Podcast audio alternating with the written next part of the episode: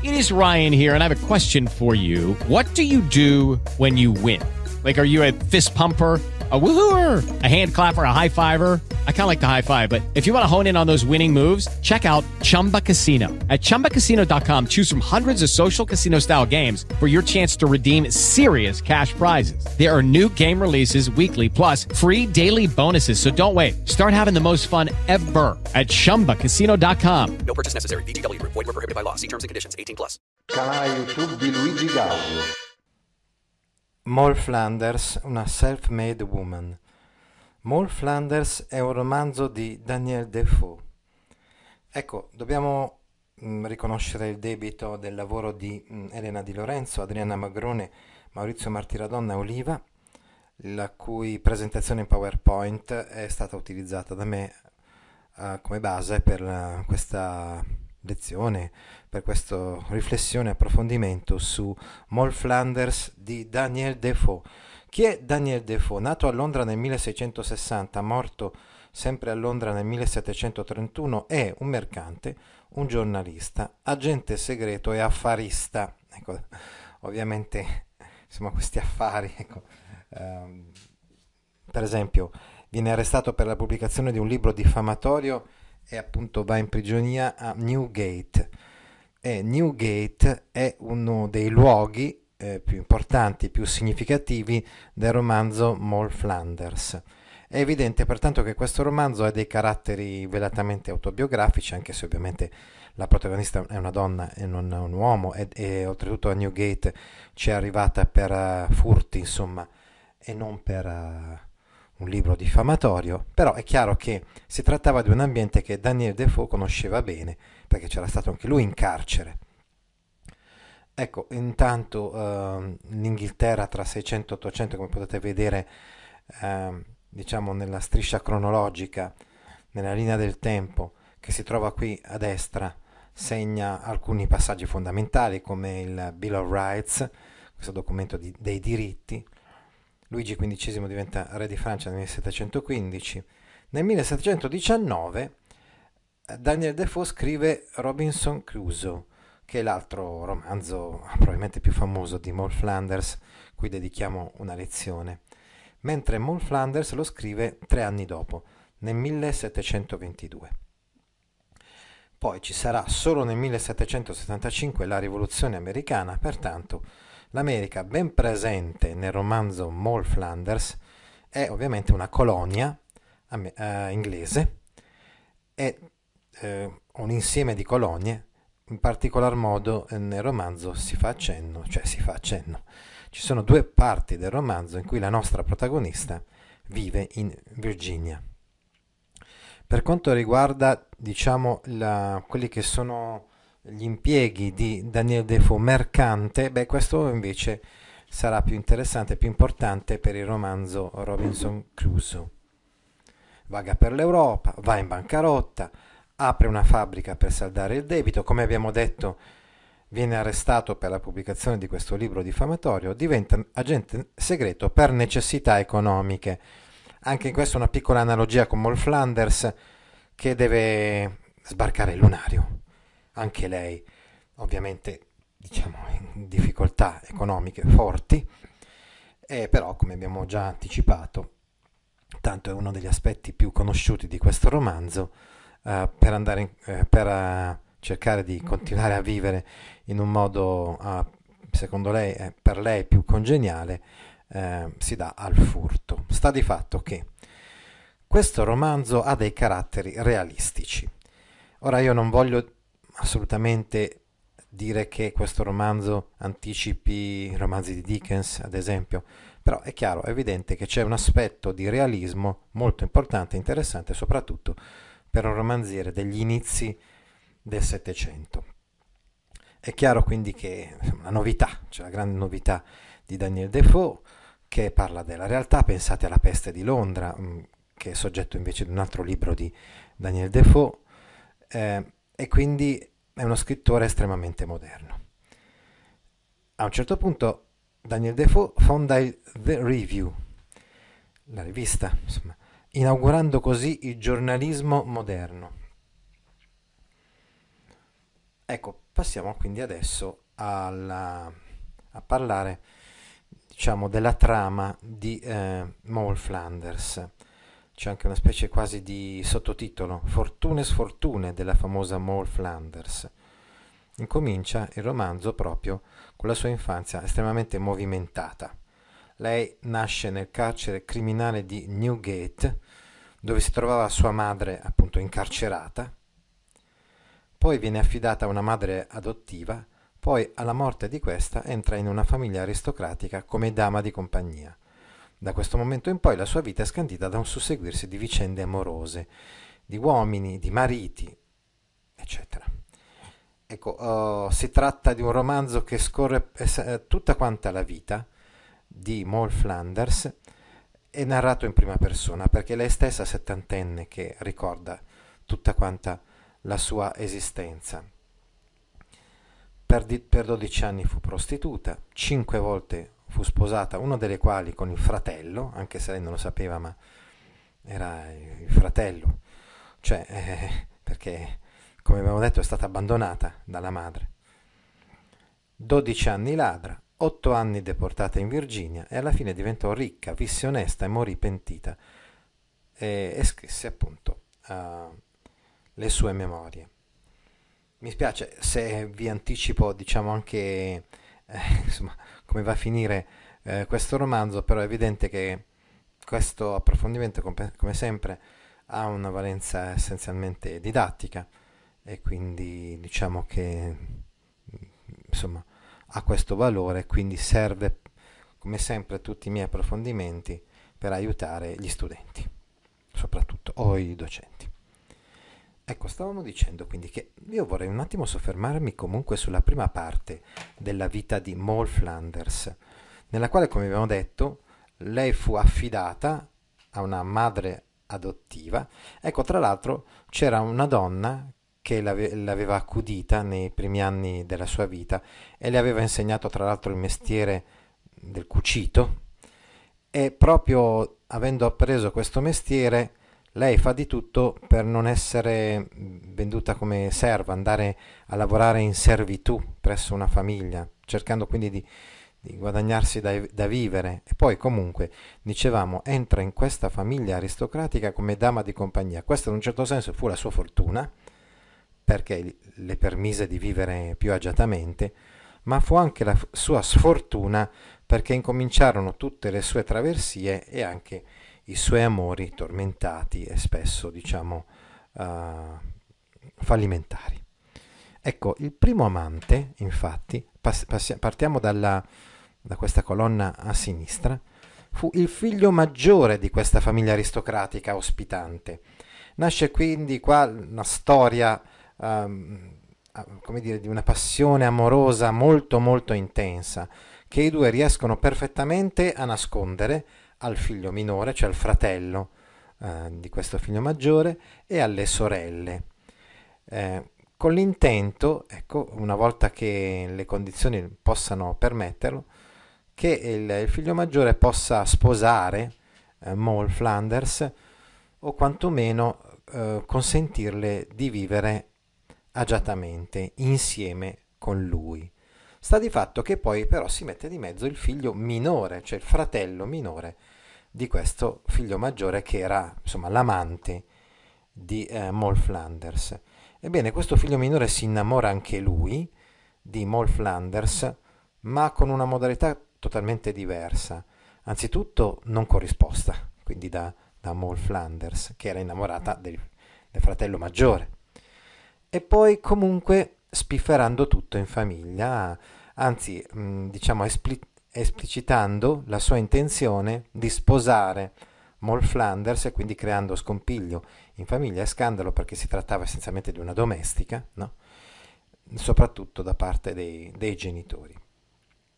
Comunque, alla fine di questa tormentatissima uh, vicenda, uh, il figlio maggiore, fratello maggiore, riesce a convincere Moll Flanders a, lasciar, a lasciarlo e a sposarsi con il fratello con il fratello minore.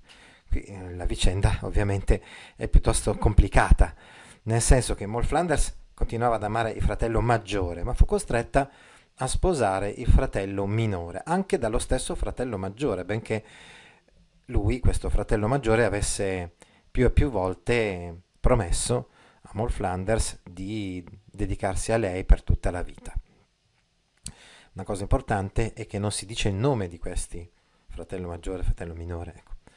Comunque sta di fatto che Moll Flanders si sposa la prima volta, il marito che è il figlio minore, capite, il fratello minore si dimostra comunque un marito premuroso, buono e quindi comunque eh, il matrimonio risulta meno disastroso di come l'aveva visto Moll Flanders in un primo tempo. Sta di fatto comunque che dopo otto anni lui, questo fratello minore, muore e Moll resta vedova.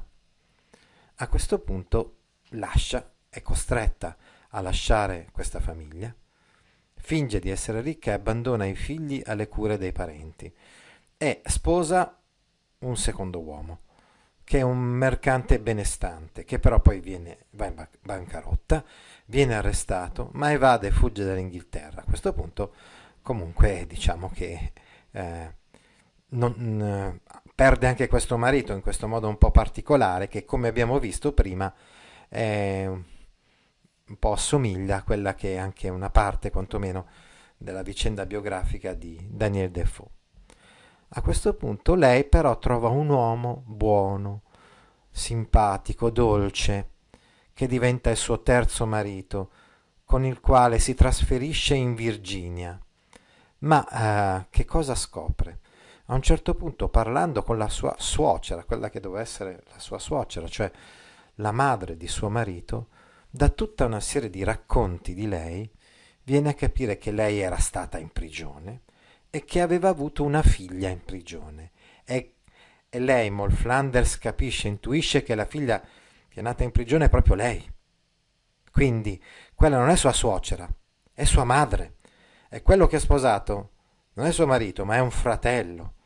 Prima di tutto comincia a rodersi perché tiene dentro di sé questo segreto, però inevitabilmente quel rapporto d'amore che aveva, d'amore matrimoniale, insomma, che aveva con, uh, con il marito, si trasforma in un rapporto di orrore perché, eh, diciamo, profuma di incesto, perché lei sa benissimo, ha capito benissimo che quello lì non è semplicemente suo marito, ma è fratello. E a questo punto non può tenere segreto e lo rivela lo rivela prima a sua madre, eh, che ovviamente è angosciata da questa rilevazione, rivelazione, scusate, e poi lo rivela al marito. Questo genera uno scandalo, un, un dramma, una tragedia totale nella famiglia e l'impossibilità per Moll di rimanere lì. Pertanto Moll Flanders torna in Inghilterra. Attenzione, una cosa importante è la questione dei nomi, ma ci ritorneremo. Moll Flanders in realtà era chiamata così, quando poi vedremo diventa una ladra, ma non è detto che questo sia il suo vero nome. Dopodiché incontra un uomo in Inghilterra, quando ritorna in Inghilterra, che diventa il suo secondo amante, dalla loro relazione nasce un figlio illegittimo e dopo uno stato di malessere comunque i due si lasciano. Il terzo amante di eh, Moll Flanders, che era bella, bellissima, una donna bellissima, è un banchiere, sposato con una donna adultera, promette di sposare Moll quando divorzierà. A questo punto mh, mm, lei finge nuovamente di essere una ricca vedova, anche aiutata da una governante, da una donna, insomma, e eh, viene avvicinata da un altro uomo che è in cerca di moglie, un uomo del Lancashire. Ebbene, lui eh, si innamora perdutamente di lei, oltretutto credendola ricca, e lei si innamora perdutamente di lui. Quando però poi si sposano, perché questo diventa il quarto marito di Moll Flanders, eh, lui scopre che lei è povera. Però lei dice: Non me l'hai mai chiesto, hai sempre detto di volermi amare, di volermi sposare anche indipendentemente dalla mia dote, diciamo, e quindi adesso questa è la realtà. Eh, di fatto questa scoperta conduce inevitabilmente i due a lasciarsi. Moll Flanders sposa quinto marito, l'ultimo marito che però dopo cinque anni muore, lasciando Molly in povertà, nella povertà assoluta che la spinge alla, al furto. Il furto è come una tentazione da questo momento in poi che attanaglia Moll Flanders, che si dimostra molto abile eh, nel rubare senza farsi scoprire, a differenza di tanti suoi compagni che vengono scoperti, inevitabilmente imprigionati appunto a Newgate e poi condannati a morte, quasi tutti, per impiccagione con la forca. Dobbiamo infatti ricordare che questo era il metodo spiccio con il quale in Inghilterra eh, si punivano i malfattori, ma non solo all'inizio del Settecento, fino a gran parte del Novecento. Infatti la pena di morte eh, fu abolita in Inghilterra molto dopo rispetto ad altri paesi europei. Ecco, stavamo, stavamo dicendo quindi che lei diventa una ladra a questo punto, una volta morto questo marito banchiere, perché povera in canna, diciamo. E diventa ladra all'inizio per sopravvivere, poi però eh, continua a rubare anche quando non ne avrebbe più l'estrema necessità. Sta di fatto che eh, dopo essere sfuggita mille volte, possiamo dire, alla cattura, lei un giorno che è entrata in un negozio di argenteria e ha preso proprio uh, del, dell'argenteria da questo negozio, viene fermata dalle figlie del, del negoziante, del proprietario, e poi da, e poi da lì viene arrestata, imprigionata a Newgate, condannata a morte, poi quasi miracolosamente riesce ad ottenere un, come dire, una conversione di questa pena. Ecco, lì a Newgate ritrova l'uomo del Lancashire che era stato il suo quarto marito, quello che credeva, era convinto che lei fosse ricca, poi quando ha scoperto che invece non lo era di fatto si è lasciato con, con lei e che eh, le racconta tutta quanta la sua vita e le dice appunto che faceva parte di una banda, una banda di ladri, e infatti loro si ritrovano a Newgate, cioè in carcere, proprio perché ladri tutte e due. Moll riesce però a convincere un sacerdote, mh, il prete diciamo dei condannati a morte, dei carcerati, no? uh, del suo pentimento. E questo sacerdote si dà da fare talmente tanto perché, appunto, come dicevo prima, si è convertita la pena dalla, mh, dalla uccisione per impiccagione alla deportazione in Virginia che lei alla fine ottiene questa conversione di pena.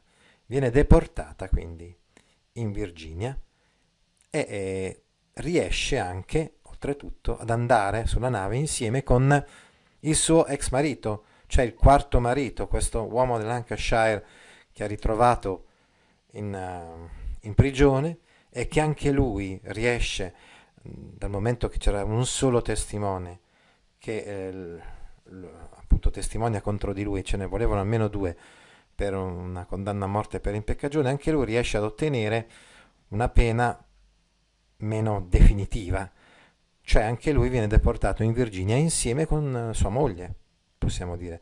Di fatto erano, continuavano ad essere marito e moglie. Lui è vero, le aveva detto di, essere, di ritenersi libera, tant'è vero che lei si era sposata un'altra volta, ma di fatto poi alla fine si ritrovano in carcere, poi si ritrovano sulla nave che li conduce come schiavi, come servi, diciamo, in Virginia. Ma grazie ai soldi che la sua amica governante, che poi era anche una donna alla quale lei, quando era diventata ladra, dava una parte eh, dei, dei, dei soldi, insomma, che ricavava con la sua arte, diciamo, con, la, con, la, con le sue ruberie, eh, riesce a, fargli, a, farle pervenire dei soldi, del denaro in Virginia, grazie a, in Virginia, grazie a questo, eredita un appezzamento di terra. Ah sì, scusate, grazie a questo diciamo che la sua condizione iniziale di serva migliora sempre di più fino a quando non incontra suo figlio. Cioè in, vede da lontano eh, il suo ex marito fratello, che però è in condizioni fisiche piuttosto eh, come dire, malandate, al punto che poi morirà questo marito fratello, però lei incontrerà il figlio. E incontrando il figlio le, eh, gli chiede se per caso la madre le ha lasciato qualcosa in eredità, sì, le ha lasciato un appezzamento di terra. E con questo appezzamento di terra in Virginia, ecco quindi tutta quella storia, vi dicevo, della, della colonia d'America, insomma, della colonia inglese in America, eh, come ben sappiamo infatti, eh, gran parte degli inglesi che andarono a colonizzare, in questo caso la Virginia, comunque in generale eh, l'America, oppure che andarono a colonizzare l'Australia, all'inizio erano semplicemente eh, dei carcerati, eh, degli arrestati, dei condannati che subirono come condanna appunto questa deportazione, questo esilio in America o in Australia. Sta di fatto comunque che lavorando onestamente i due, cioè Moll Flanders e questo suo ritrovato mm, ex marito, marito numero 4, dicevamo, l'uomo del Lancashire, si guadagnano una discreta fortuna, grazie alla quale lei riesce a ritornare in Inghilterra, a intraprendere una vita onesta all'insegna del pentimento secondo gli insegnamenti di quel prete che aveva incontrato in carcere. Defoe delinea in Moll Flanders l'esasperazione e la spregiudicatezza del desiderio di scalata economico-sociale nella società inglese settecentesca. Ecco perché vi parlavo di realismo, perché il soldo, il denaro, um, diciamo, sicuramente ha un ruolo importante in, uh, in questo romanzo, perché uh, vengono indagati e visti diversi strati sociali uh, che lei attraversa, Moll Flanders, da, da quelli più alti, elevati, aristocrazia, fino a quelli più bassi, addirittura della malavita, diciamo, di, di, di, di strato sociale molto molto umile cioè di chi fa fatica a campare, diciamo, a vivere, no? e quindi si dà appunto al furto per cercare di sopravvivere. L'impulso unificatore del romanzo è la volontà di ascesa economico-sociale della protagonista. Abbiamo detto che è un romanzo mh, sicuramente mh, diciamo sociale, quindi un romanzo realista, eh, è un romanzo che punta sull'attualità ecco, del tempo di Daniel Defoe. Ecco, Potremmo definirlo un romanzo femminista? Mm, non so fino a che punto. Certamente però c'è la grande volontà di ascesa economico-sociale della protagonista, di rendersi autonoma, di essere libera e c'è sempre, è sempre su un asse di equilibrio molto instabile tra la libertà che lei mm, agogna, desidera da una parte e la servitù, la schiavitù nella quale spesso nel corso della sua vita eh, viene in vario modo diciamo, a cadere fino appunto diciamo, al carcere. Risulta quindi fondamentale lo studio del rapporto tra Moll Flanders e la società. Abbiamo già detto è anche un quadro della società londinese, mm, britannica, inglese, addirittura dicevamo anche americana del Settecento. Per quanto riguarda, ecco, diciamo così, tentativo di critica, insomma, di questo romanzo e quindi di giudizio complessivo su questo romanzo, una certa Marina Grossi individua tre principali fasi in questo instabile rapporto di Moll Flanders con la società. Ogni fase è annunciata da un momento di crisi in cui la protagonista affronta le minacce della società. La società è sempre vista come, come, come qualcosa con cui lottare per, poter, per potersi in qualche modo affermare. Ecco, dicevamo, la prima minaccia è la nascita. Nascita a Newgate, nasce in prigione proprio, nasce come emarginata. A questo punto abbiamo la scoperta dei valori della società e il tentativo di raggiungerli con il matrimonio. Il matrimonio costituisce per Moll Flanders il mezzo principale, come effettivamente eh, probabilmente questo era per le donne eh, nei secoli, in quei secoli là, pensiamo anche ai romanzi di Jane Austen al riguardo, il matrimonio può essere il tentativo, il mezzo, lo strumento attraverso il quale raggiungere un grado sociale più elevato, una condizione sociale migliore. Poi abbiamo però la morte del marito e la conseguente povertà. Aveva sposato un marito che le aveva dato anche una condizione più che dignitosa, più che accettabile, ma, ma il fatto che lui sia morto l'ha messa in una condizione di eh, instabilità economica che l'ha costretta a diventare ladra. C'è quindi la delusione per quei valori e la ricerca di sicurezza economica diventando ladra, appunto. In particolar modo dicevamo questo alla morte del quinto marito. Era successo questo. Quando lei non ha da mangiare essenzialmente, è costretta a fare la ladra. Poi però scopre di essere brava a fare la ladra e quindi continua a farla anche quando potrebbe magari fermarsi prima. A questo punto abbiamo comunque la fine di tutta questa vicenda, tentativi anche di scappare dalle grinfie della giustizia, abbiamo l'imprigionamento a Newgate e quindi l'allontanamento definitivo dalla società che vuole far fuori anche proprio fisicamente all'inizio uh, Maul Flanders condannandola all'impiccagione, ma poi diciamo la fortuna, l'ostinazione, la determinazione di Maul Flanders le permette di trovare un'altra soluzione. E la rinascita morale e materiale con la deportazione in Virgilia col suo quarto marito, quindi morto il quinto marito, lei diventa povera, diventa ladra, viene imprigionata e ritrova il suo quarto marito. La protagonista indiscussa appunto è lei. E questo già comunque è una cosa importante, senz'altro, perché una donna sia protagonista di un romanzo. Non è così scontato.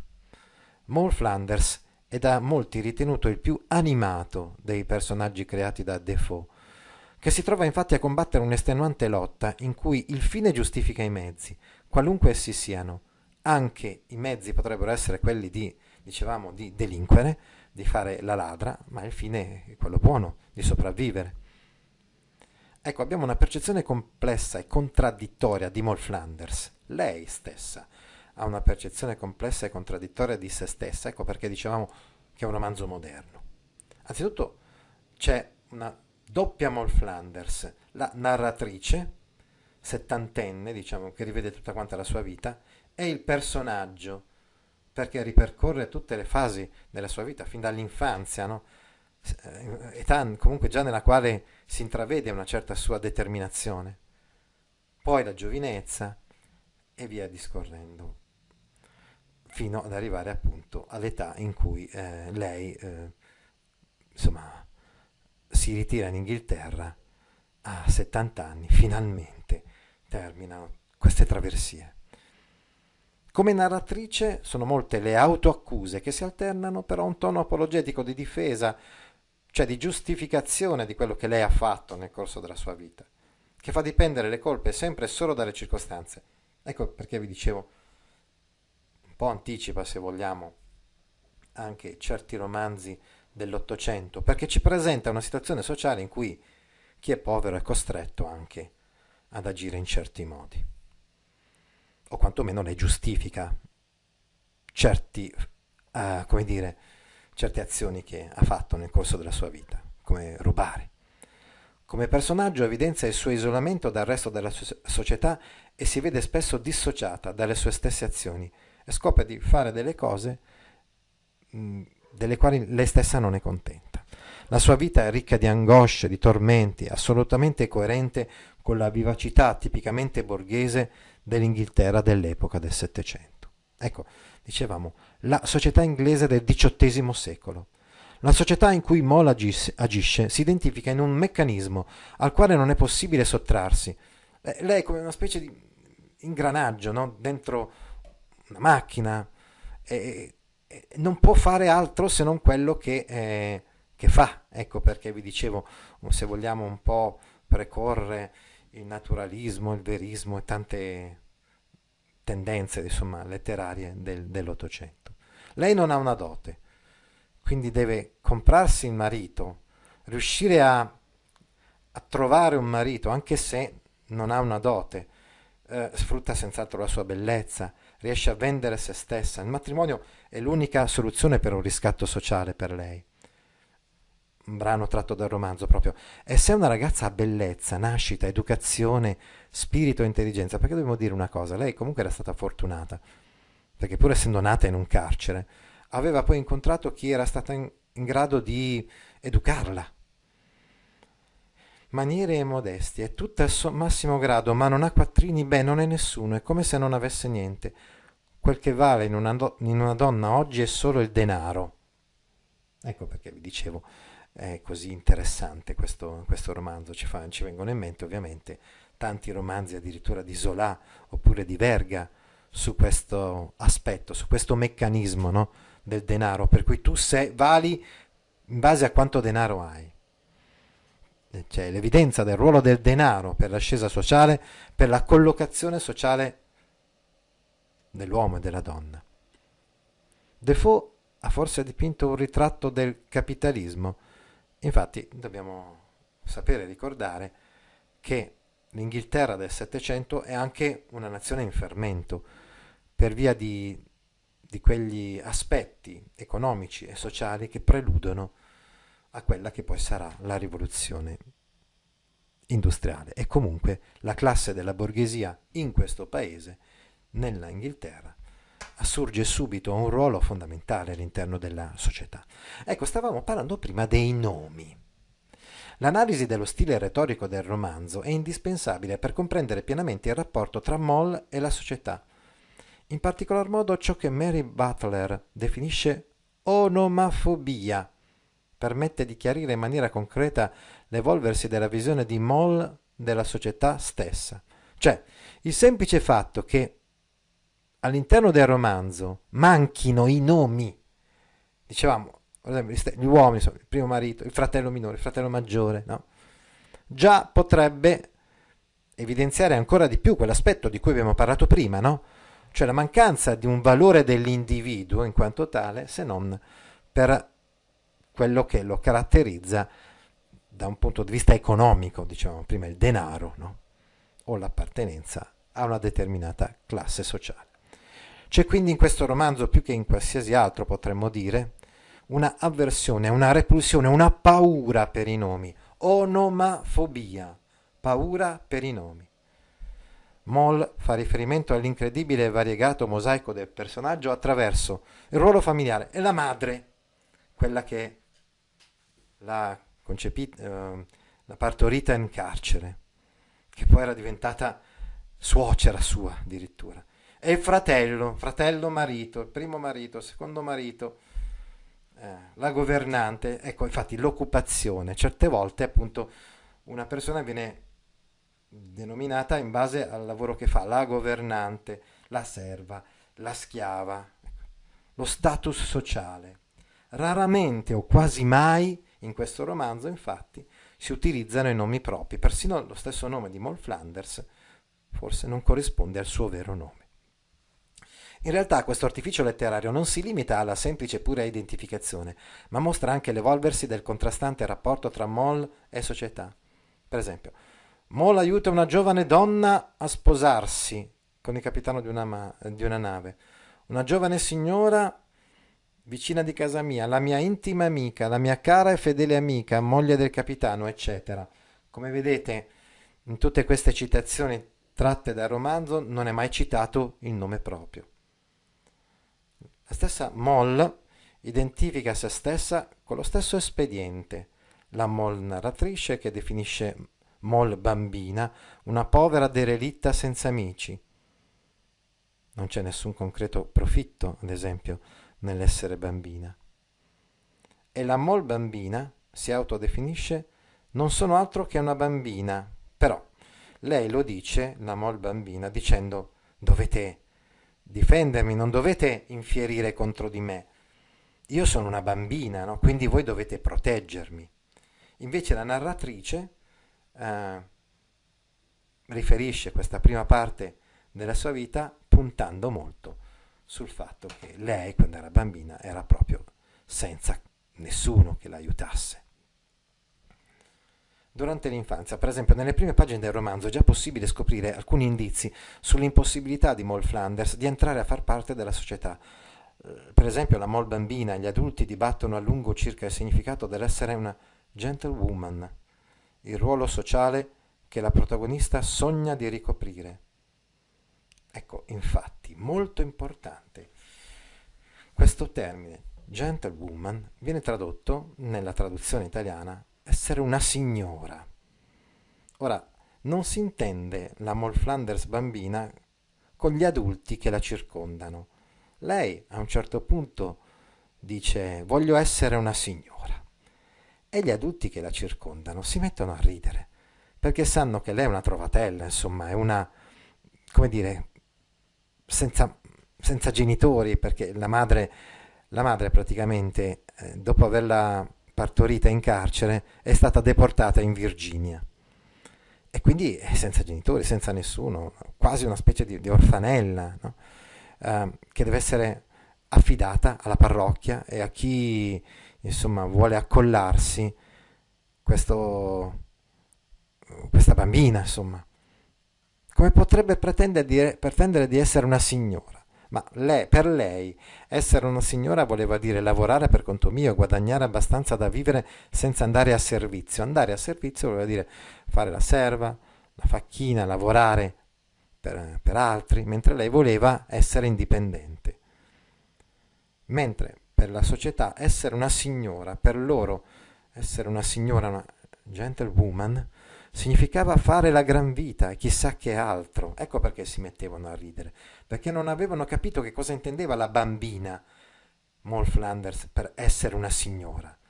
Per lei sarebbe stato sufficiente essere indipendente, essere autonoma e non andare a servizio, eh, procurarsi da vivere ad esempio col cucito, con l'ornato, con, eh, lavorando col filo, l'ago e il filo, no? Invece loro, gli adulti, pensavano, ah, questa qui ha dei grilli in testa, no? È una poveraccia proprio e vorrebbe essere una signora, cioè nel senso di una gran signora, cioè fare una gran vita, potersi permettere appunto di frequentare i grandi ambienti, esempio, aristocratici.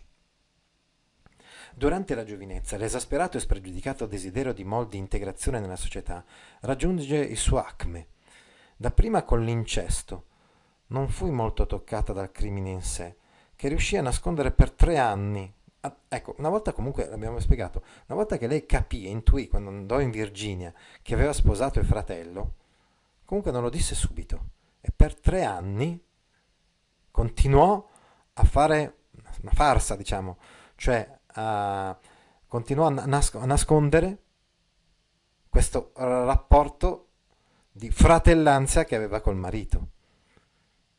Poi ancora, più avanti come ladra. Cioè, eh, dicevamo che lei vuole talmente tanto essere integrata nella società che nel caso di quel marito che era, che era fratello, nasconde questa, questo fatto, riesce a farlo per tre anni, poi dopo non ce la fa più e lo rivela prima alla madre e poi al fratello. Ma nasconde questo per poter continuare a vivere quella vita onorevole, onorabile che stava vivendo lì in Virginia.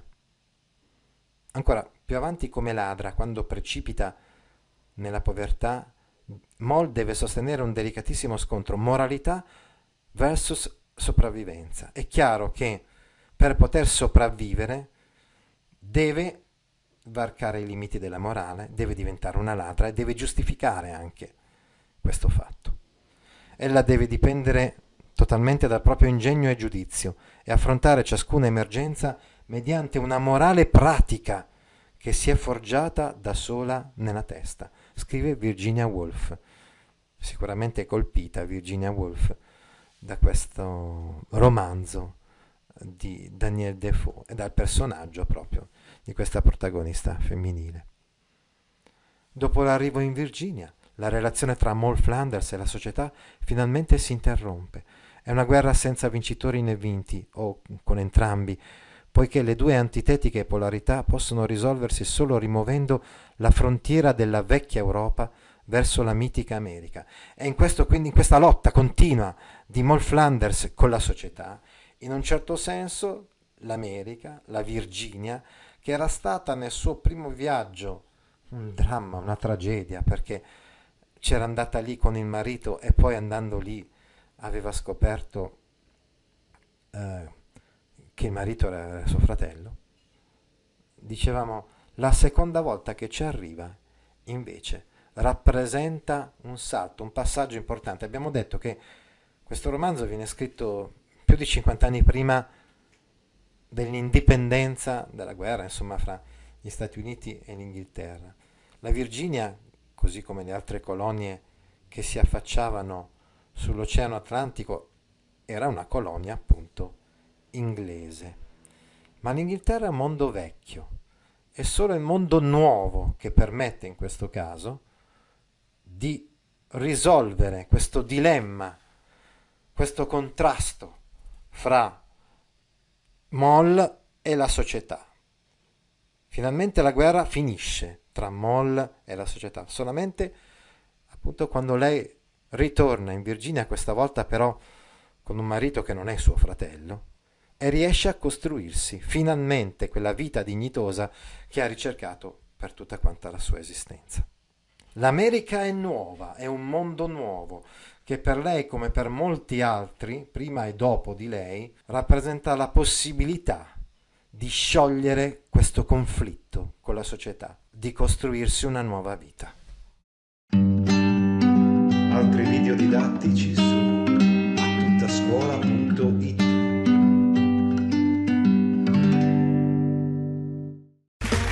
Okay, round two. Name something that's not boring. A laundry? Ooh, a book club. Computer solitaire, huh? Ah, sorry, we were looking for Chumba Casino. That's right. ChumbaCasino.com has over 100 casino style games. Join today and play for free for your chance to redeem some serious prizes. ChumbaCasino.com. No purchase necessary. Void where prohibited by law. 18 plus terms and conditions apply. See website for details.